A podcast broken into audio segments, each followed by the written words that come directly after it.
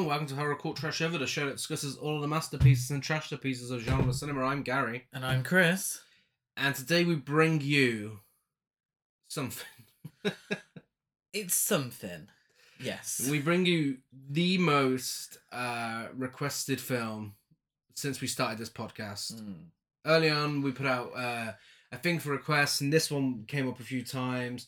Recently, uh, Ben Horror on social media said that we should cover it, and and here we are. We we we're finally covering it, and I tell you what, this is absolutely a new favorite of mine. This is. I I don't even know. This is this is gonna be an interesting episode trying to discuss this. Yeah. So last week, when uh, Xtro was mentioned, uh, the film's Xtro, by the way, um, Gary said that the, the sort of feedback we'd had on Xtro, or the um, the sort of comments, were that you just you don't try to explain it, you don't try to understand it, you just go with the flow and you let it happen. So that's how I went into it and I think it helped. We got a tweet um, today from uh, General Witchfinders podcast, uh, and they said they uh, the listeners made you watch that as well, did they? Listeners are sadists. Um, do you know what? Mm, I appreciate the tweet. Um, I don't think Xtro is a bad film. Oh, I don't think it was. I don't think it's bad. Oh, it's not good, ladies. I don't know because I kind of feel like it's that fine line between bad and trash. Like there's, there's a very fine line between the two. Bad, I I would put into the category of films that are boring, uh, just not very good at all, and just haven't got anything going for them. Even I don't know, even calling this trash feels like it feels like a trash to piece, but a trash to piece by design. I don't know. I, I It really it's is- so difficult to describe. The thing is, though, when when I look at it and I, I try and be subjective, and my enjoyment of trashy, trash to piece, bad films is different to other people's enjoyment. Yeah. So I do understand that it is not a good film because everything that is entertaining is bad.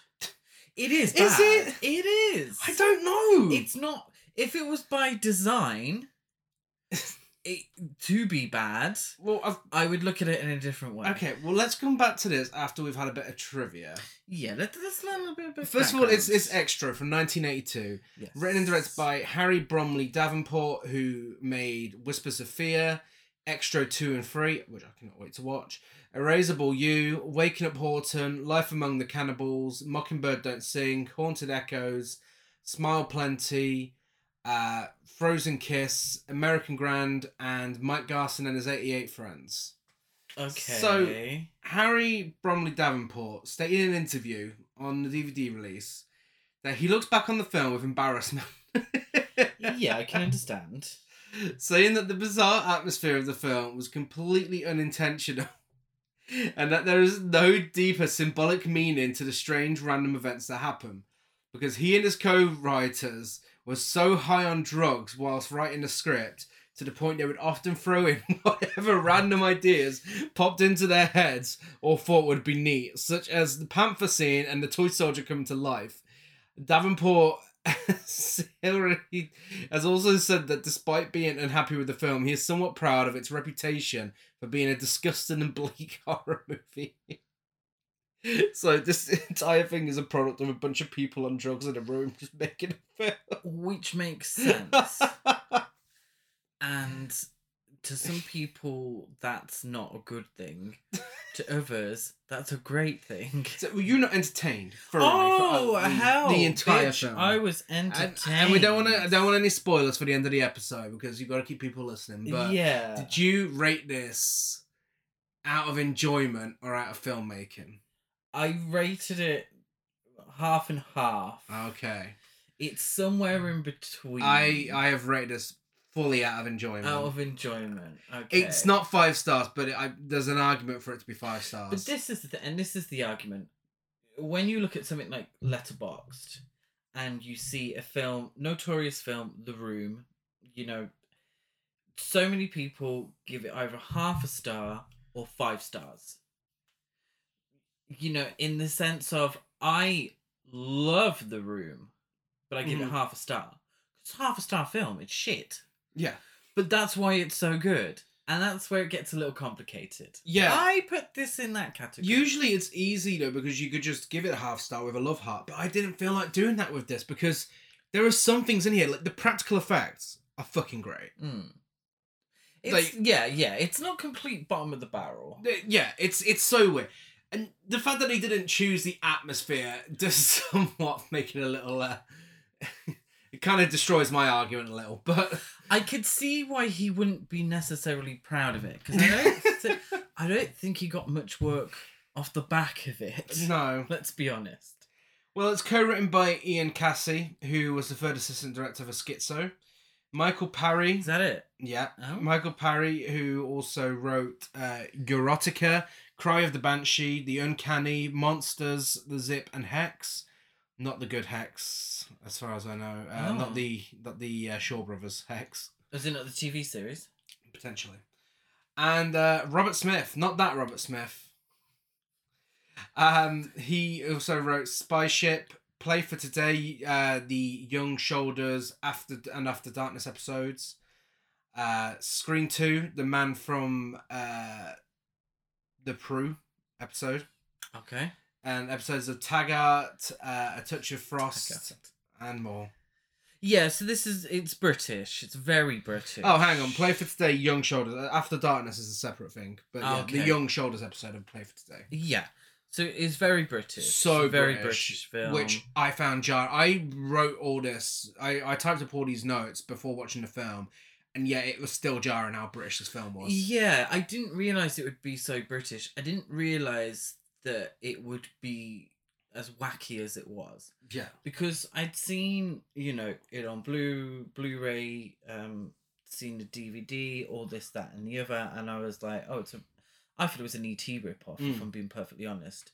Um, and that's what I was expecting. I wasn't expecting it to be so out there, so wild. No. Really. Um, I can't say how much it was made for, how much it made. I'm gonna guess not much on both accounts. Uh, the tagline. I don't usually mention taglines, but this one's is pretty great. It's some extraterrestrials are not friendly, Yes. but that's not all. No. There's another tagline as well, uh, which is when Tony grows up, he's going to be just like Daddy. Oh, guys.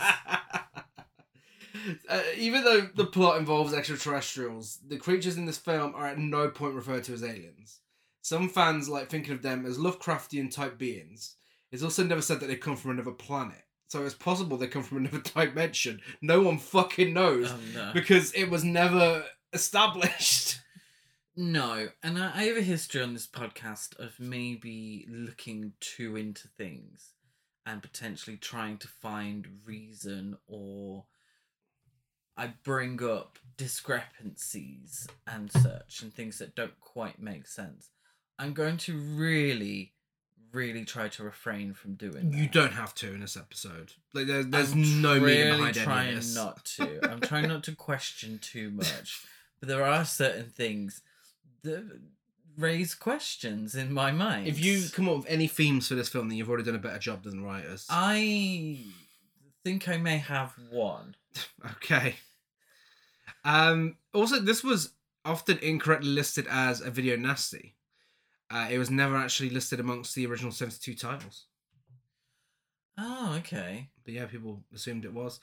It was Probably should have been. Yeah, well, there's certain parts. If you know, when you compare something like this to something like The Witch Who Came from the Sea, this probably should have been video nasty. Yeah. Also, I just wanted to add executive producer Robert Shea, Yes. Bob Shea. Yeah. Now, it's a new line cinema film, Mm-hmm. and when Gary mentioned that we didn't know a budget or a um gross, I do question how it got two sequels. That is a good point. I do question that because when they say that A Nightmare on Elm Street saved New Line Cinema, yeah. this is the kind of shit they were referring to. so this was uh, a year, two years before A Nightmare on Elm Street. Yeah. So this is the kind of film that New Line Cinema were releasing and going bankrupt because of. Yeah. Yet it got two sequels, so I don't and I don't know if it did well or not. Yeah, I mean, if we look at a list of New Line Cinema films, so it started in the 60s. It went through the 70s, obviously had Multiple Maniacs, Pink Flamingos, Reefer Madness. Yeah, so it, it kind of it was more of a distribution. Yeah, they, they took on Texas Chainsaw Massacre for its US release, Mm. uh, Sister Street Fighter, um, Desperate Living, Night of the Living Dead re release, uh, which obviously is public domain anyway. Um, but they released a lot of the Evil Dead, they released a lot of weird shit. Yeah, they, They- were definitely a genre company, which is so films. for me is so weird that they were such a weird company releasing all these weird films that no other studio really would at that time um but then again i suppose the 70s and 80s studios probably were releasing stuff just as weird but as far as i know you know some of this is really out there Yeah, um but then a film that's quite weird in itself managed to save them and turn them into this big mainstream company yeah, yeah. It's it's true because I mean, Nightmare on Elm Street is a, a it's a weird film. film. yeah It is a weird one. I mean, it maybe shouldn't have worked, but it did. Yeah. because, well, who was involved, really. Yeah. Ronee Blakley. absolutely Ronnie So- Blakley should have been in this, by the way. Yeah, So- I, I mean, this should have been the film that saved New Line, really. God. Um, But yeah, let's talk about who's Let's talk about who's Yeah. actually in it Yeah. in a, a section we like to call "Hey, I Know You." Philip Sayer plays Sam Phillips. Uh, he was in The Hunger, Blue Bow, Slayground, uh, the Fearless Frank episode of Play of the Week where he played Oscar Wilde. Oh, Shanghai Surprise. Yes, that Shanghai Surprise. Ah, of course. Arthur the King and more. yeah. Yeah. Um, I felt like I knew his face. yeah. I feel like I knew him from The Hunger. I don't remember who he was in Shanghai Surprise. No, no, probably a small role in Shanghai Surprise. Um, Slayground is a film that I really want to watch. hmm Um, also in Sebastian, as well, the um Derek Jarman film, Okay. Um, which probably explains why he wasn't afraid of getting his uh, getting his bits out. getting his ass out. Um, I hear if you pause at the right time, you can see his penis. Ooh, Bernice Stegers plays Rachel Phillips. I, I say plays loosely. Um, I, the, the thing is, I can't even say. I mean, I can say the acting is bad in this film because I mean it is it is bad, but it's also dangerously close to EastEnders acting. This film yeah. is like the weirdest episode of EastEnders you'll ever see. Like the dialogue, the line delivery, it's so EastEnders. It's it's soap opera. It, it really it is and I- British TV. and I, but I feel like Bernice Stegers, she kind of plays into it yeah, in a weird way yeah, I wouldn't maybe have expected. One thing I have to say is that all the actors, despite you know being good or bad, I mean sometimes they're just as good as the the uh, the quality of what they're given. Yeah. you know you can't polish a turd. Um, but they all do kind of seemingly take it quite seriously. um th- there's no sort of no you know you know sometimes when you watch a film and you can tell that the actor's not Yeah. into it and just like what is this shit i'm having to talk you know or this dialogue um but they all kind of are on board with it. So i They don't know if the drugs were passed around. Oh, they must have been. but everyone kind of commits. Philip Sayer definitely would have had some drugs maybe. to convince maybe, him to get into some of the scenes he's in. maybe. Um, yeah, she's she's from Four Weddings and a Funeral, Sweet Francois, the Guernsey Literary and Potato Peel Pie Society, yeah. Uh, Disobedience, Sky Bandits, and more. Yeah, so she was in Lamberto Bava's Macabre, Mm-hmm. and she has. I really fe- felt like she had that look of someone who did a lot of Italian films, and I, I don't know why. You She know, was. I would see her in a giallo, like well, Macabre, really. I mean, she was kind of giving me Julia from Hellraiser. I'm she not was lie. absolutely giving Julia from Hellraiser. she really was. Um, she was also in Tipping the Velvet, Okay. TV series, and I think she had a fairly prominent role in uh, Federico Fellini's City of Women just Oh. a few years uh, previous. I think it was just a couple of years previous. So I think potentially she was the most seasoned going into the film. Mm. Potentially, uh, I do think that. Yeah. Um Danny Brainin as Joe Daniels. He was in In Praise of Older Women, Yentl, Oh. Water, John and Yoko, A Love Story, Street Smart, The, Rend- the Rendezvous, and more. Yeah. In Praise of Older Women Mm-hmm. is the story that turned on millions of Playboy magazine readers in the October issue. what the hell's that? You seen the poster for it? no. Um, Ah, saucy. it is. Very saucy. It kind of looks like it should be stuck on a phone box in London. Impre- I really, it really does. Do you know who else is in that? Who? Karen Black. Oh. Oh wow, I need to see that film.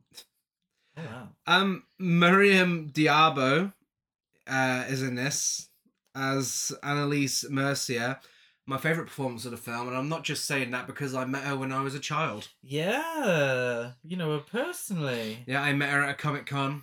Um, uh, yeah, got a little uh, booklet signed for the Living Daylights. If only you knew. And, uh, you could have gone I knew. She was star of Xtro. Yes.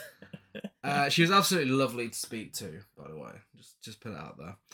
Um, yeah, she's from Living Daylights, Dorian Gray, Helen of Troy, The Prince and Me 2, The Royal Wedding, God. Solitaire for Two, Red Shoe, Red Shoe Diaries, Oh. Immortal Sins, Murder She Wrote, and more. Her performance in this film, I, I really felt like they gave her a different script. she is on another level to everyone else. She's got the volume turned up. She is camp as tit. She and I was here for every second of it. Uh, Simon Nash plays Tony Phillips. Uh, he was in Birds of a Feather, The Bill, Tugs, Brazil, Slinger's Day, Nanny, Breakout, and more.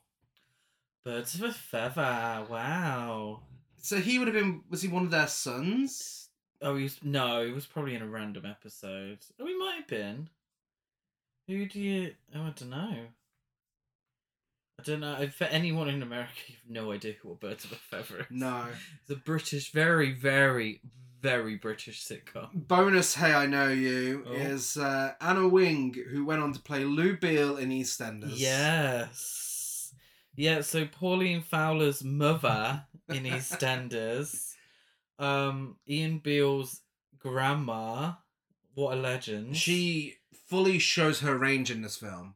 And by that, I mean her range of how many different accents she can do in a short amount of time.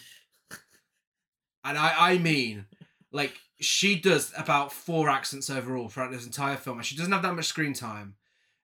Let's try and get into this. Um, well, she um actually sorry, just to go back, she may have been the most seasoned actually. Really? She, well, she was in Billy Liar, uh, Blood on Satan's Claw, The Naked Civil Servant, Oh, okay. A Doll's House, Up the know that. Junction. Yeah, so Anna Karenina, maybe in tiny roles, but yeah, maybe she was the most seasoned. yeah. I mean, it doesn't show, but um, Again, that range. Let's talk about our future presentation. Tony's father has been away a long time. Now, he's coming home. Why did you come back? I came back for you. Xtro, bearing black magic from outer space. His mission, to avenge, to possess, to destroy. Xtro. Some extraterrestrials aren't friendly. From New Line Cinema, rated R. As Sam Phillips and his son Tony are playing outside uh, their farm, Sam. Yeah. Okay, no, no, no. Let's talk about our feature presentation in a bizarre series of events, starting now for the entire fucking film. It- there's nothing in this film that isn't a bizarre series of events. I'd Mhm. be saying it the whole time. They're playing catch outside for, for their dog Katie. Sam throws a stick up into the air and it turns into a bright light. It's suddenly night time. They start doing some dramatic spins. and Sam's abducted. Sam's abducted. Apparently, by- Katie the dog is as well. 'cause We never see Katie again. Well, yeah. I mean, there's a jump in uh Three years. three years, so I'm assuming, God bless her, Katie died within those three years. I don't know. Maybe because um, she went onto the roof and fell off. Because I can have, I cannot think as to any reason why Sam would throw that fucking stick so high. the fuck's he throwing that stick into the air for? Kate's like, what the fuck you doing, mate? You got Katie. Katie lobs this fucking stick like a mile into the fucking air. just air. jumped off the planet. And she's like, the fuck am I meant to do with that? Can I fly? No. Are you taking the piss? The fuck you throwing the stick in the air for? this this scene, you really get a, a, a great glimpse of what the acting's going to be like uh, when they're doing their little dramatic spins and trying to reach out for each other. Yeah, with all due respect to uh, Philip Sayer, there's a strong wind on the go, a, a, a very strong wind. And I don't know what crap is blowing this wind. It's bits of twigs and leaves. But the poor bastard has half of it stuck in his fucking teeth. and he's trying to act. It's all flying in his face. So I don't necessarily blame him for maybe a hammy performance just to get the fucking thing over and done with. Like, you know, he looked like he had fucking spinach in his teeth, for fuck's sake.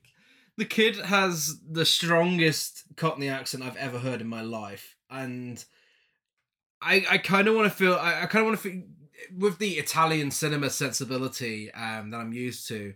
Um, with with kids and weird voices, I kind of want to believe he's dubbed, but I don't think he is. No. I think that's actually his voice. Yeah, well, no, actually, did you not see in the uh in the trivia they uh just took snippets from Bed Knobs and Broomsticks? Well, yeah. the I mean, kid from that and just inserted. yeah, it could well have. So he did, he sounds like the kid from Bed Knobs and Broomsticks, um, and the chokehold that that haircut had Oh, know. on kids in the early 80s that Luke Skywalker helmet hair, the chokehold. Damien from The Omen. Damien from The Omen.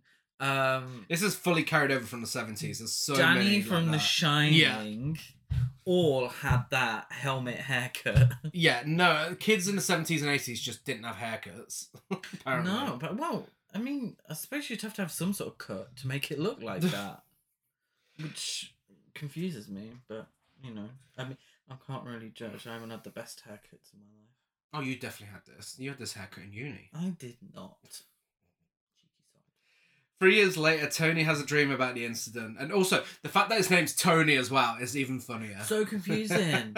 I always like the dad is called Sam oh and Oh my the kid is called God. Tony. It absolutely should have been the kid was called Sam and the dad called Tony is an old man name. Tony is the name you, that you associate with dads, like guys in their fif- and I understand they have to be a kid at some time. yeah, and I know my name's Gary, but yeah, but I feel like there's a reason we haven't had a Gary in a it's a bit time. like Karen. I can't imagine a, a Baby baby, Karen. called Karen. I can't imagine it. They just come out the womb as adults. Which Sam does later in the there film. They go. got their names the wrong way round. Tony has a dream about the incident, and his mum Rachel, um, she thinks that Sam just walked out on them. Yeah. Uh, Rachel's new boyfriend Joe Daniels, um, who is Canadian American, is uh, is Canadian American. That is how it's described. Canadian American. Like he's got, His mum's Canadian, his dad's American. Okay. He's got an accent, but you can't pi- quite pinpoint. You know how Canadians get insulted when you say they're American. hmm Maybe that's the, someone's just trying to edge their bets. Maybe. So like, oh, it's one or the other. Well, he's sad that Tony's still obsessed with his dad and doesn't like him yet. Um, I mean, yeah, his his dad did kind of get abducted in front of him. okay. yeah, but no one's believing this story. No. because uh, it's not the abduction they don't believe. It's the st- why would he throw that stick so high in the air?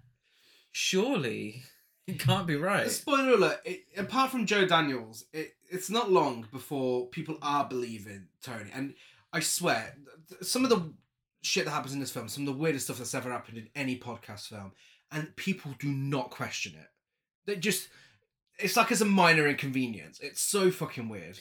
It's yeah, and the thing is, they never actually tell Tony that they now believe him. No. So he goes through the whole thing, but seemingly it doesn't affect him too No. much. But he goes through the whole thing, you know, being told that he's just making shit up. Mhm. And then when it gets to the point where like, mm, maybe it's not really developed.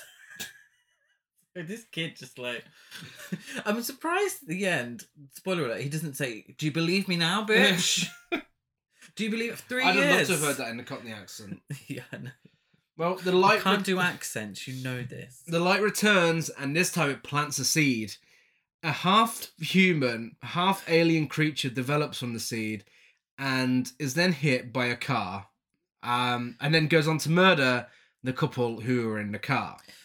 Yes. Okay, the practical effects in this, I genuinely think they look so good and borderline creepy because I mean it's kind of a what the fuck am I looking at moment. Yeah, and I think that works. I do think that works because from what I was gathering from the poster, from the tagline, is that we were going to get like an ET ripoff, and e, you know, the extraterrestrial going to be horror, horror version of Yeah. ET, and that's not necessarily the truth. What I think we get is some kind of. It kind of looks a bit like Alien, from like a, almost a Xenomorph. xenomorph, but then also kind of like the um monster from Basket Case. Yeah. It's somewhere in between, but in its first sort of in in, in incarnation, yeah, Uh-huh. inca- that's the word. Incarnation when it gets hit by the car, it looks like a skinned dog, but Yeah. in, the shape of a coffee table. But it walks the way it walks, it's on all fours, but with its head the wrong way around. Yeah, Like it's yeah. so strange. but it's very sort of rectangular as well. Yeah. So it does look like, like I said, like a coffee table. Yeah. If I'd seen if I'd seen this when I was a kid, it would have fucking traumatized me. I like think, I think absolutely. So, yeah. um but yeah, the couple are killed, which is a shame for the guy in the couple because he had a fierce mullet going on. He did. Well, well, he gets licked to death. Yeah. Uh, well, he gets one lick, and apparently that makes blood come out of his both eyes, and I'm not. I'm not really sure what happened there. And the wife or, or the girlfriend, uh, she gets killed off screen after getting Yeah. her foot caught in the steering wheel. um, very sophisticated couple. Yeah. Did you hear what they were listening to on the radio? What were they listening to? It was it was a very posh man introducing some classical music. Now, next up is Brahms. but, The oh, boy what- too. Oh, what a sophisticated no! What a sophisticated couple. Tony goes to his mum's bedroom, um, where it takes her and Joe Daniels far too long to stop having sex once he's in the room. It take we are under the sheets though. But, uh, yeah, still, he's in the room, and it takes him like at least 10 seconds, which is far too long before they this stop. might be a little TMI, but what I don't understand in films is when people are getting it on and they're completely under the covers. Like, ew. Like, what a sweatbox. What's wrong with that? Oh, it's gonna stink. Do you not? Do you not realize? Like, uh, the only I time mean, I've it's weird ever that their known- heads are under the covers. Yeah, that's, what I mean. That is completely strange. under yeah. the covers. That's what I mean. Yeah. Um, What's it called when someone farts under the covers? Your agenda?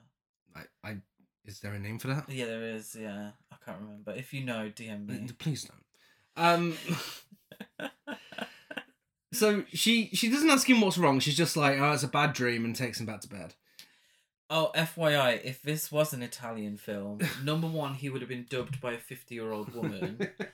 and number two, he would have killed Joe and then Yeah. gone on a killing spree 15 years later. It's true.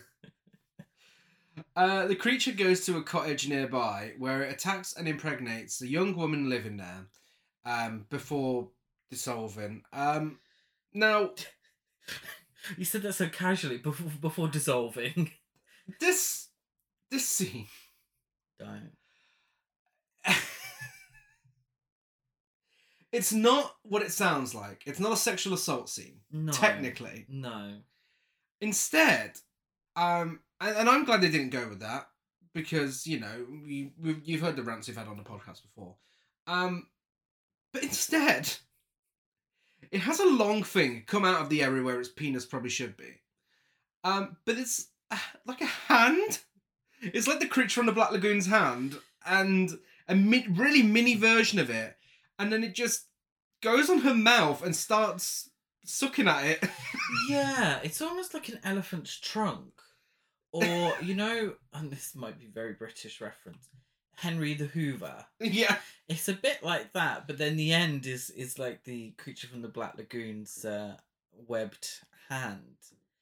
Um, the effects are all right. Actually, they are all right. I, I don't think we did it justice there. It's hard to describe what's going on. Oh, it's absolutely disgusting. And I- and in I'm- best way. I'm glad that they didn't go, you know, the sexual assault yeah, route with that. Obviously, it's uncomfortable. yeah, You know, but they didn't. So many films have done that, yeah. um, and it is uncomfortable and it's gratuitous. Um, it just it's just a bit weird, isn't it? It's very. But also, it's definitely the moment I realised that Bob Shaye said, "Dude, I need Alien, but I need it cheap. What can you do, fellas?" And they were like, "Well, you got any coke?" And he was like, "Yeah, here's a bag." yeah. Obviously, for any legal representation of New Line Cinema listening to this, I there is no evidence to suggest this is clearly just uh, me talking shit. Well, Don't sue me, please. it is all over the internet that this film is a product of drugs. So Yeah. it's fact. Rachel takes Tony back to bed, and uh, he's randomly covered in blood. He is. Yeah. he I wa- thought this was going to be a dream sequence. Yeah. Like it, it has that sort of feel to a dream sequence. Oh my god, what's going on? This is so weird. Why would he randomly be covered in blood? No, this happened. No, it really does happen. And do you know why it should have been a dream sequence? Because nobody deals with it properly. no, He wakes up covered in blood. And they, no, he doesn't even wake up covered in blood. She takes him back to bed. She puts him under the covers, and the next minute he's covered in blood. no, he wakes up. No, he doesn't go back to sleep. Oh. She literally puts him in bed, and the next minute he's covered in blood. So really, she should have investigated this further. because it makes no sense. No. They call the doctor, and well, the doctor's sort of well, it's not his blood, and for some reason he knows it's not Sam's blood either. It's not his dad's blood, even though he's saying it was his dad's blood. Um, and Rachel's like, "Oh, that's a weird one. Do you think it's just a really, uh, you know, kind of bad prank?" he's covered Covered in, in blood. And like, yeah, and he's like, Daddy sent it. And the doctor's like, "Oh, and how did he send it? He's like, I don't know. Just thought something sticky. Excuse me? So the doctor's like, I just recommend you get some sleep. I recommend you get some. Sleep. And then the, the fucking Rachel's like, thanks, doctor. Is that all? Is that all? at all. Like, there's this blood that came This is out what of I mean. nowhere. Like, no one reacts to these things. But like, it's a bad prank. Like, well, well, what's he, what's he done? you know, has he gone to the fridge and like squeezed a steak. like what? This needs explaining. As a mother, you need to explain this. You need to get to the bottom of how all this blood got in the bed. It just gets even weirder. Like the doctor suggests that Tony gets some professional help because the blood he was covered in wasn't his own. Joe suggests Tony is going mad because of what he said about how his father went missing. And out of nowhere, our French living nanny, Annalise Mercier, comes strutting out of her room and is like, listen to me. Tony simply needs his father. He doesn't need hundreds and thousands of psychiatrics. He just needs some care. It is one of the campest things I've ever seen in my life. It is. but also, I mean, she's the au pair. His mum's right there. Joe is trying his best to be a father figure to Tony. And seemingly Joe's a perfectly fine fella, you know. And she says all he needs is his dad. I mean, what a slap in the face. Oh, she stirs the pot so to, to herself as She well. is the Kyle Richards of Xtro. She must have a producer credit because she credit. really stirs that pot. She's like, she- no, let's talk about the husband. Let's talk Yeah. about what you don't want out. Exactly. And then after Rachel's like, come on, he's just trying his best. And then she's like, yes, stupid doctor. All he could think of is another doctor. Yeah. Which uh I don't really well I do get in the, the essence that he's like well, it's not my fault. It's it's his brain. Send him to the psychiatrist. Well, this unexplained blood. I really don't. It's never brought up again, No, by the way. no. And I will say this many times in this podcast. It's never brought up again. Um, and this blood just goes totally unexplained. it does. It does, yeah. Someone who probably Like should it's a gift from his dad. Like, why would his dad send that? Like, what does it even mean?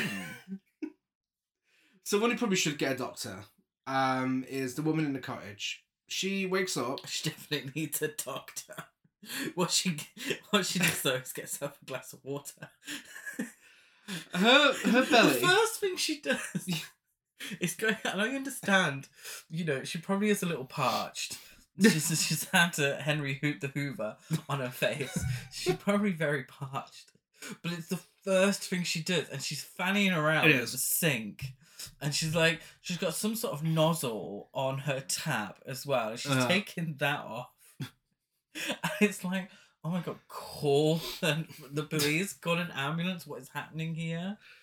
Yeah, her belly rapidly grows It does. to a, a, a fucking huge size. Um, and then she gi- she gives birth uh, to a fully formed adult Sam, um, which kills her.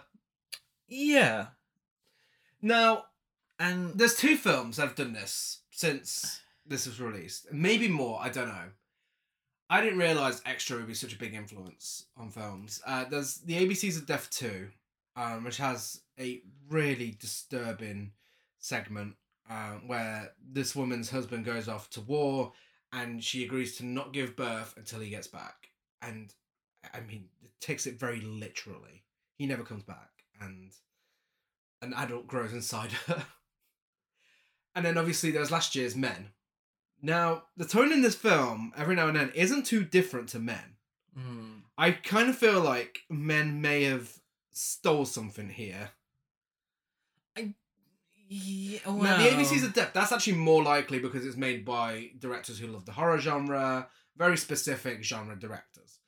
Um, but I do think Men may have may have taken something from this. potentially, or maybe it's something that's happened in literature or mythology. Do you, do you know what I mean? If it did, do you think Potentially, the it's- makers of this film would have researched that? yeah, no, I think Absolutely so. fucking no. not. Come on. no, no, no, no, hun. no. This is this is what you get uh, in a lot of British cinema. Is very seasoned people. Um, they've done wonderful things on the West End stage, and they're very educated, and I, and they end up in these things. I mean, look at Caligula. Well, you know, if you can have Helen Mirren, Sir John Gielgud, and well, Michael McDowell, I'm not sure he'd do any film. Um, but you have seasoned, real actors and stage actors and actresses in something like Caligula. I don't think it's too weird that uh because they're they're the things that don't make money and then they From a- go and do st- they do the trash that and try and make some money. Well, from a quick Google, Yeah. the, it doesn't seem to be a thing. No. No. So do you think this is the first film It to ever potentially. have a woman give birth to an adult? Yeah. Yeah. Is there not a list on Letterboxd? This does. I don't think there's a list on Letterboxd. Um. Well, and either way, it's um, it's not fully graphic, but it's it's pretty graphic. I It's very graphic. It's not as graphic as like I haven't seen ABC's of Death. Um, but men's pretty graphic in that sense. Yeah. No. ABC's of Death genuinely made me feel physically sick. Ooh. That scene, like it, it is one of the most disgusting things I've ever seen. Um. This is is pretty gross itself. it's not it's not completely um i don't know how to word this it's not completely dead on in the camera angle No, men. but it, it's at a it's at a Yeah. slight angle so we don't see everything going on yeah, men. It was men giving birth um to fully oh formed adults, was and yeah of course it they they very much went with realism and high detail. um, yeah with with how it would look. Uh, But this, yeah, this is just uh, absolute silly nonsense, it's so and weird it's he it's ch- something. then he chews off his umbilical cord He does. He does. completely covered in blood Yeah. Um, then he goes, he goes over to the sink to wash himself off with this random attachment that he's now put back on the tap. Yeah. and it just sounds like having a like mini shower in someone's Uh-huh. kitchen. Oh fucking hell! Yeah, he then the couple from earlier. Uh, he steals the driver's clothes and uh, leaves in their car with with the dead girlfriend in the car. Yeah, she's still there for some reason. He tries to call Rachel but can't get his words out, and the phone mounts. He, he calls up Rachel from a phone booth. he talks like he's just chained 50 cigarettes in a row, can't get his words out, and then the handset melts in his hand. Uh-huh. Why? because, spoiler alert, he doesn't melt anything ever again No. in the film. no, well, he does. He does. He mounts another phone later on. Does he? Uh huh. Oh, okay. That's all right. Tony is being That's alright. That one, they actually complete that. Tony's being obnoxious at the breakfast table with his snake Harry and a toy soldier. Uh, he's still going to school next day, despite being covered in blood the night before. Um, Annalise is taken into school, and we're introduced to Mrs. Goodman, who is like, "Hello, and how's my little Tony? Can eat you up. Work hard at your lessons, young man." I shit you not. yeah. I swear she goes from French to Italian to British within um, in less than a minute. A little bit German thrown in as well. That's later on when she goes German. No, no, no. She's a little German there as well. So she is high camp, She's pink little, glasses. You know, um, the Blitz did her in, I It, think, I think so. and she got she's the every accent involved in World War Two. She's gone Yeah. for There are moments where her mouth doesn't move and her Yeah, words are coming out. It's Yeah. so obviously badly dubbed. dubbed. Um, But this is Lou Beale. By it is. Lou Beale. I, I need to. I feel like I need to say that because I only refer to her as Lou Beale in my notes. Now, I mean, I thought she was going to be French throughout the entire film, and that's why they got someone to dub her. But no, no, no, no. She has many different accents, and uh, she's high camp. She's got pink glasses. She is, yes. She knows her neighbour. Well, she is because she's very sort of touchy feely with uh, Tony. Yeah. She's like, "Oh, Tony, my favorite. Oh, you know, have a lovely day at school." And then afterwards, she's a nosy cow, and she's actually horrible. And spoiler alert: she she kills the snake. She does. And- She's horrible about it. So where has this energy gone? Why? Why? Who is this character? She's two faced. She's two faced. She's fucking two hundred accented. that's a phrase. Unlikely.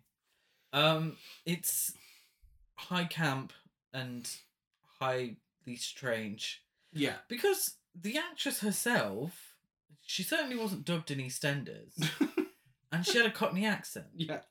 So why didn't she just have a Cockney accent? She could do it. Uh-huh. She did it. What three years later? Yeah. good. Well, Sam seeks out Tony, and they, they're now living in an apartment building, by the way, in London. They've moved out of the farm. They're living in an apartment building. Um, This is the confu- This confused me because I didn't realize um, that they they ha- owned together the farm yeah. and the apartment. Mm-hmm. I didn't realize that. Yeah. And she can still keep the apartment and the farm. Yeah. Seemingly, they live on a farm. Which is- is no one's looking after the farm. Yeah. It kind of makes no sense though, because I'm pretty sure a little later on, Joe claims that he owns the apartment. Yes. Yes, which is confusing. But then Lou Beale also, and we're just going ahead a little bit, but I feel like we need to finish this point. Lou Beale also says, Oh, Sam's back. Oh. and that's when he says it's my apartment. yeah. So she, if they didn't live, and they lived in the apartment yeah, yeah. together, so she knows who he is. Uh-huh. Who's looking after the farm? Number two, how long after her husband left did uh, Rachel meet Joe? like, she's got the upkeep of a farm, apparently, Mm-hmm. and the upkeep of this apartment in London. She, her husband's left her. She got a kid. Mm-hmm. So financially, how is she? De- I mean, props to you. Yeah. If she was the breadwinner in that relationship, and she could carry on with the same lifestyle after her husband left, I mean, in 1982, mm-hmm. props to you, Rachel. Yeah. Good on you. Um. I might have to change uh, one of my uh, choices if that's the case. A Good on you, random, a random guy uh, in a car park drives into Sam's car and finds a corpse of the woman from the dead couple. Whilst back at home, some guy is uh, eating out Annalise. Uh, we found out it's her boyfriend Michael, and he tries to shove a milk bottle up her ass when she gets a call from Rachel. Yes, so this is the gratuitous nudity of the. I can't even get my words out. I'm so shocked. Gratuitous nudity of the film. Because I'll tell you something completely pointless. Yeah, The boyfriend character, completely pointless. he actually looks a lot like Joe. I thought they I was affair. confused. I was like, oh my god. Because I'm assuming they've never met. Who? Oh my God. They live together. Annalise. Annalise and Joe, they live together. No. Oh, I thought it was Sam. You thought it was Sam? I thought Sam was Oh, God, had no, I thought it was- infiltrated the No, apartment. no. Um. Yeah. Oh, it's very. He, I thought he looks a lot like Joe. Men at that time looked very similar. They had very similar haircuts. I think was the issue. Joe is doing a photo shoot with a model called Paula, who keeps drooling apparently. Oh my god, Paula is a queen. She is. She's like, cheese, bloody cheese. She's a model. she's. I don't know what she's trying to. I think it's like a, a beer advertisement or something. Um, Yeah. Because there's there's a a pint of beer underneath her leg. Um, she's finishing off her lunch. She is. She's not allowed to finish it off. She's having a burger and a full fat coke because you know apparently models in film can eat whatever they like. and I have one cream egg, and I look like the pregnant woman giving birth to a human man. In no, no I'm joking. oh my joking. I'm god. bitter. Uh, but yeah, she's uh, she's having a little photo shoot, and it looks like something from a giallo film. Um, I'm very, very. Su- I- I'm surprised this wasn't Italian. I mean, With all the weird dubbing and then stuff like this thrown in. yeah. For well, technically, it had an Italian director, but Blow Up Yeah, It's given Blow Up. yeah. Sam picks Tony up from school and is found by Rachel after a short, half-assed, yet slightly camp chase. Oh my god. One of the highlights of this film is Rachel running. Whenever she runs, she's I don't know what she's wearing. It's like a dress, but it's like square, yeah. and it's got like three different quarter colors to it. And she's in big chunky red heels, hmm and she's running. Wherever she's running to, she's got no idea. No. She's got absolutely no fucking clue. I don't know where she's running. I'm not being funny. You know, if you don't know where you're going, there's no point running around. you ask around, Yeah. you know, but she's just running in circles, um, giving high camp. I'm, I'm, I'm there for it. Yeah, this scene is the most EastEnders scene I've ever seen in any film. Um, so Sam slowly steps out of the shadows, like, "Hello, darling." She's like, "Sam," oh, he's like, "Yeah, I'm back. I'm back now. I'm back for good, darling." Oh my god, it's Dirty Dan. Do when Dirty Dan Yeah. came back from the dead? Hello, princess. she slaps him in an extremely EastEnders slap, and, and he's like, "I don't remember anything, but I want to come back, love. I want to come back. I want to live with you." It's like, "Oh, Sam, yeah, of course you can." Um, he then goes to live with the family. Like he moves in immediately, um, and tells Rachel the last thing he remembers is Tony screaming at the cottage. Joe comes home uh, and is greeted by Mrs. Goodman being nosy, asking if he owns the flat. Said, And this is when she goes- Sam's back. This is when she goes from the most Cockney to the most German within less than a minute. Yeah. Sam and Joe Guten have Tag. Sam and Joe have an awkward conversation together, and Joe tells Rachel that Sam needs to go because he doesn't trust him. Do you know the thing I don't understand? What's the first thing that Rachel tells Sam to do? Have a shave. Have a shave? Yeah, no, he's hardly got any facial hair at all. This She's like, is the have a first shave. thing. Your husband has gone missing for three years. There's been a little bit of context here. Your husband's gone missing for three years, left you in the shit. Yeah? Yeah, Your son, th- for those three years, has. Uh, uh, also, was the son played by the same actor in the beginning scene? yeah. So, how old would he have been? And then he hasn't aged a single day. He has obviously hasn't aged a single day, but obviously, like when you're that young, three years is a long time in terms of Yeah. aging. Um, so I wonder how old he was at the beginning for him to even remember any or whatever. Um, this is what I'm doing. I promised I wouldn't do it, and I'm doing it. Uh, okay. Um, so he's your son has been telling you for three years that your husband was seemingly abducted by aliens Yeah. Or something happened with a bright light or whatever. And then he comes back into your life after three years. You thought he was dead.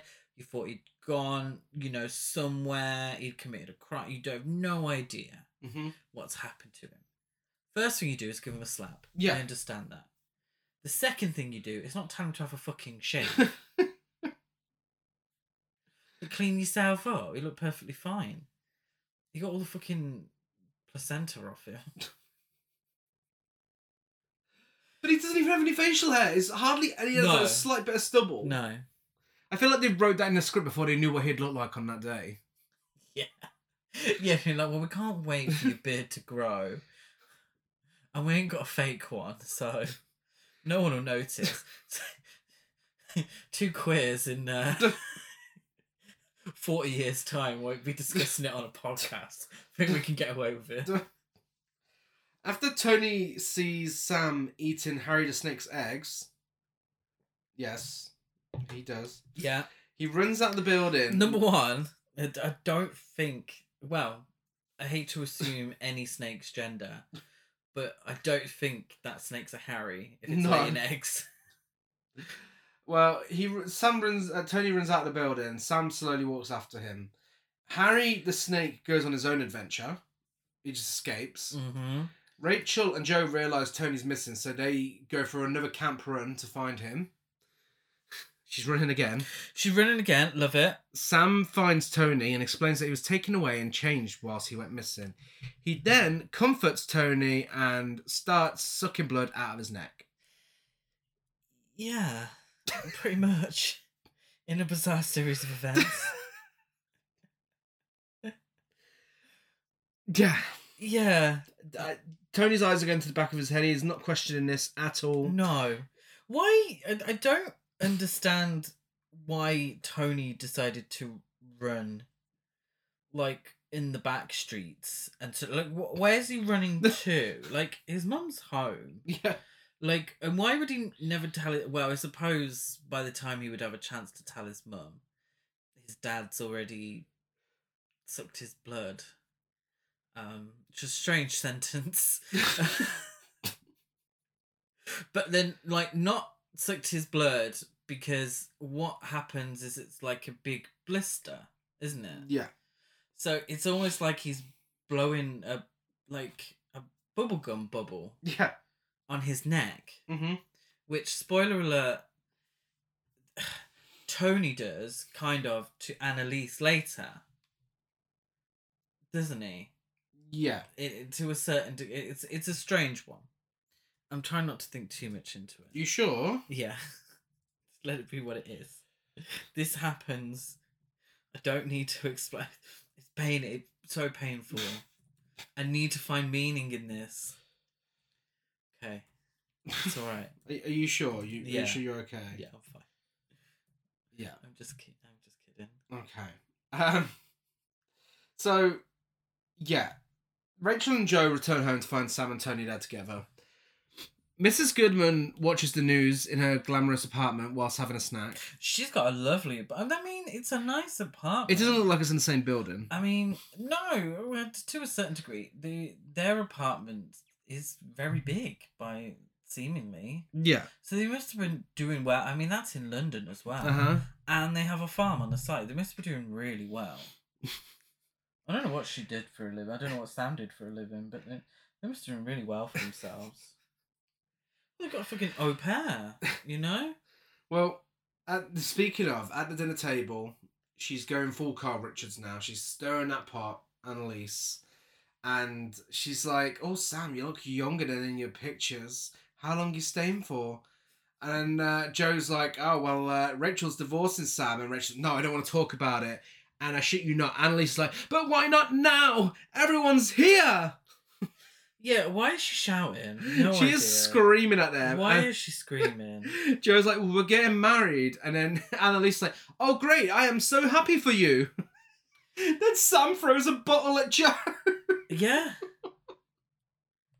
He's like, oh, you're mad. You're crazy. you gotta make him stop. Um, yeah. Sam's like, don't you ever talk about my wife. Throws a bottle. Um, what I don't understand is why Rachel wouldn't have divorced him earlier. I mean, he's gone missing. I don't know what. What's the. How many years is it? Well, you're technically divorced if he's gone missing. Three. Well, I mean, well, it's three that he's been missing. Or he's so... declared dead. Mm. Like what?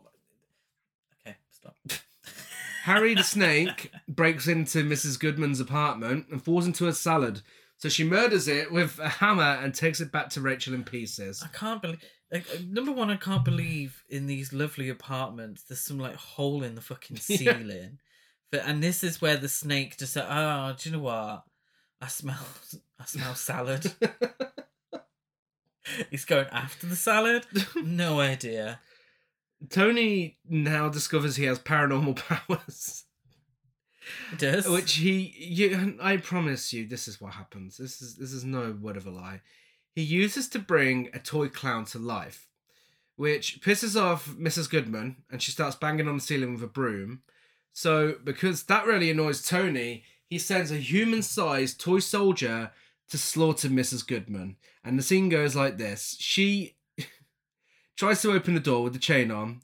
He cuts the chain with a pair of huge pliers yeah. blows the lock off the door and stabs her to death while she's hiding under a sofa. And that's not it. He only knows she's under the sofa because she's a bit peckish and she's trying to grab some chocolates. She died because she could not wait Could a not few wait more minutes to get a chocolate. Like literally, like a box of chocolate chocolates. Like the lady deserves milk tray chocolates. And she just sneaks a hand out for a chocolate and then gets stabbed through the sofa. Okay, number one. How did she get under the sofa? Like, w- with all due respect, it's very close to the ground. It's very close to the ground. Like, I don't even feel like you would fit a child under No. that sofa. So I don't know what that's about. Number two, I, I don't feel like she would have been able to get into the sofa. Number three, I don't. I, he doesn't take the cushions off the sofa, so I don't feel like the stabbing from the bayonet would go far enough to kill her. Um, and I don't get the chocolate scene. This, I think, this scene more than anything else was written on some sort of drugs. It has I to think been. More than anything. It's such a weird image to, to look at. And then the toy soldier, um, what I assume a toy soldier would walk like, isn't how this toy soldier walks. It's more like a robot. Yeah. Like, why don't you just do a fucking robot? Toy soldiers, I assume, are like uh, Toy Story. You know, Yeah. when they're walking that way. Um, just before this scene as well, and it's it's something that stuck with me. There's a scene where Sam is in his underwear, and he sniffs some gas from the fireplace. And I don't know why it stuck with me because it doesn't lead anywhere. no. And I have no idea why this scene was kept in. Because he just switches the gas on to the fireplace, goes right, he's in his underwear, his uh, white Y fronts, and just, which I'm a little confused by, because did he steal the guy's underwear? Like, where's this underwear come from? um, and he just gives it a real deep sniff. Yeah. And that's the end of the scene. And then we cut to uh, Lou Beale being murdered Yeah. because she just, you know, the lady can't resist a milk tray. No, apparently not. Um, Sam and Rachel visit the farm where they used to live. Yes, they do. And the gas has been left on. We'll get to that. yeah. We'll get to that. But this, whilst it's still fresh in my mind, yeah, I'm just thinking. still doesn't lead to anything. Doesn't lead no, to no, anything. It does not connect at all. It doesn't connect. It hasn't been back to the farm since What is it was with born this- again. is there a certain type of alien that loves to sniff gas? Like, why, why gas? Well, they leave Tony with Annalise. Uh, they make an absolute state of the kitchen. Um, oh, they do, yeah. Michael, her boyfriend, visits again, and they're about to get it on. Uh, but Tony interrupts uh, for a game of hide and seek. Yeah, so even more gratuitous Yeah. nudity needed. Um, Did you see, did you get the bit before that where Rachel finds a photo of the woman? yeah, so Rachel finds a photo of um, the dead girl from the couple in his pocket. Yeah, in a jacket and a, a big wad of money Yeah. as well, which again isn't explained with the couple. Um, you know, They're rich, weren't they? They're listening to opera. very sophisticated, listening to uh, classical. Must have been made of money. It has a note on the back. Yeah. which said, "Oh, thanks for a great time, lots of love, whoever." Conveniently, isn't actually addressed to anyone. No. So she thinks it's Sam has been with this woman the whole time. Yeah. Is funny. Um. Yeah. So Like, why would she not put the net like to? Like, does she just have a load written up Mhm. for special occasions? she didn't need to address it to anyone. Well, It's like, ego. go, you, okay. Thanks for a lovely time. Here's a photo of me. You're assuming they thought about it. I might start doing that. During the game of hide and seek, Annalise is knocked out by the clown uh, and used as a womb for the alien eggs. Tony sucks the eggs into her side. Yes, that's correct. Tony, the child, sucks the eggs into her side. Yeah, and there's like blue veins coming from it. It, it goes on a while. That wow, It does go on for a while. quite uncomfortable. The- Weird. Sam and Rachel arrive at the farm, and uh, Rachel's like, "Oh, it's good to be back here, isn't it? What the place where your husband got fucking abducted?" Yeah, And yet they realise the gas has been left on, yeah. and their first thought is, "Okay, let's go into the house that is full of gas. So crack open the windows. Crack open the window. Crack open the windows. Isn't it good to be back? Isn't this such fond memories? Isn't it? Why? Why didn't you sell the farm? Like this, know, we haven't been there a while. She so also kept all of his there. clothes for three years as yeah, well. Yeah, of course. I mean, spoiler alert, they end up shagging. So she's clearly not over him. Well, no. Poor Joe. Tony sends a toy tank to attack uh, Michael, but that doesn't kill him. No. No, uh, a panther does. Yeah, just randomly a panther. A panther is just randomly in that flat and and attacks him. he before he's killed by a panther he fi- why like surely that's a lot of effort to go and get a panther for this scene it is a bit. he finds annalise in the bathroom cramped up on the side of the bath covered in some sort of webbing Yeah. um poor actress like why can't you just be in the fucking bath so proper cramped up to the side. Uh, Rachel tries calling Tony, but the clown rips the phone off the wall. So she calls the front desk at the apartment building to go check on them. And he says, It'll be my pleasure, bitch. Yeah, after he puts the phone down, calls her a bitch. Well, what's she done wrong to him? Well, I mean, that's also not explained. He, for some reason, he has a, a photo of Stalin behind him. Uh, I'm not sure what that's meant to mean. Um, but also, one of the themes of the film, I feel like, um, xenophobia. Because as he's going to check on them and then they're not no one's answering he gets into the elevator where the light Mhm. fails and he taps the bulb it's like foreign bulbs Cheap foreign balls. cheap foreign bulbs And nothing works well in this fucking country. yeah so i think there's a, a bit of xenophobia there and i I think in the context of the whole film uh, it makes no sense No, no, it doesn't. none of it makes Um, sense The clown, in the meantime, starts taking eggs from Annalisa's body uh, and placing them in the fridge. In the fridge oh yeah it's in the green Yeah. goo isn't it Yeah. But they're like water balloons, aren't they? The eggs. They are. They and, are. and they absolutely are water balloons. By Yeah. Way. Um. So the the guy from the front of the building gets out of the lift and gets his throat slit by Tony's spinning toy. yeah, yeah, to the neck. Tony is not standing for any sort of discrimination in this building. No, like how? Yeah, yeah, that's true. Um. Yeah. Murders him. Rachel calls But Joe. he's also technically murdered his French au pair, so that's a bit, Yeah. yeah. Yeah. No. Well, I mean, technically the clown did. Um. Technically, the clown did. Yeah, Rachel. the the clown. It's not explained Yeah. at all. Rachel calls Joe to go check on Tony and Annalise just as Joe realizes that the photo of the girl found in Sam's pocket is the girl on the front of the newspaper who's been murdered. And I'm I'm so proud of the filmmakers for managing to keep a storyline going. Oh my Um, god, it's actually something that Something comes fits. back. It actually fits together. It's incredible. Um, he I tried. mean, that must have been a sober day when that it was must have. Yeah.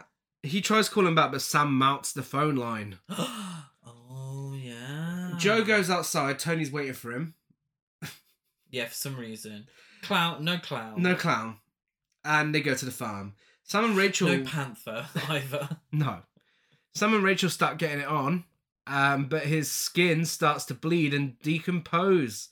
Rachel really doesn't seem too bothered about this at all. well, she's she's kind of consistent. Are you all right, love? Yeah, Are you you're right. okay? You're all right. You're okay. oh, I'll get you some water. It's like green shit, like falling off of him.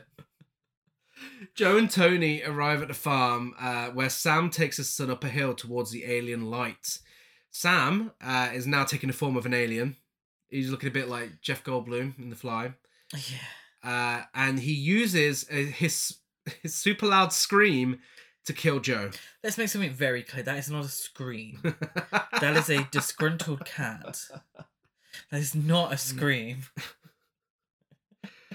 Sam and Tony enter the light and return to the alien world, leaving Rachel behind. Arriving at home the next day, Rachel finds the panther and the fridge full of eggs. And as she picks one up, she's killed by a newborn creature. That, And that's the end. Like it's just like that end. It ends. yeah. But that's not how it originally ended. No. Uh, the director originally intended the film to end with Rachel coming home to find the apartment filled with clones of Tony, having apparently come from the alien eggs, which the real Tony had left in the refrigerator. Well, I mean, the clown did. The clones then greet Rachel and rub her glowing belly, and they're like, Yes, mother, yes. Uh, and Rachel is now pregnant with Sam's second child, and she smiles at the camera, and that's the end. Now, we've seen this ending, it is included on the Blu ray release, uh, readily available on YouTube, and uh, this is a good for her ending. Is it? Yeah. Re- rewarding men in her life, um, apart from her annoying son who's multiplied. Well, but all of them are, are they're fucking worshipping her like a bunch of gays in a club, and she smiles. So it must be a good for her ending. It makes more sense than the actual ending we get. Well, Rob uh, Robert Shaye says uh, not thinking that the scene's special effects were convincing enough, or the wigs. Uh, The edited wigs it. edited it out and released uh, it for its New York debut with a film ending where Rachel sits down in the field after Sam and Tony have left. So there was nothing castle after that. No.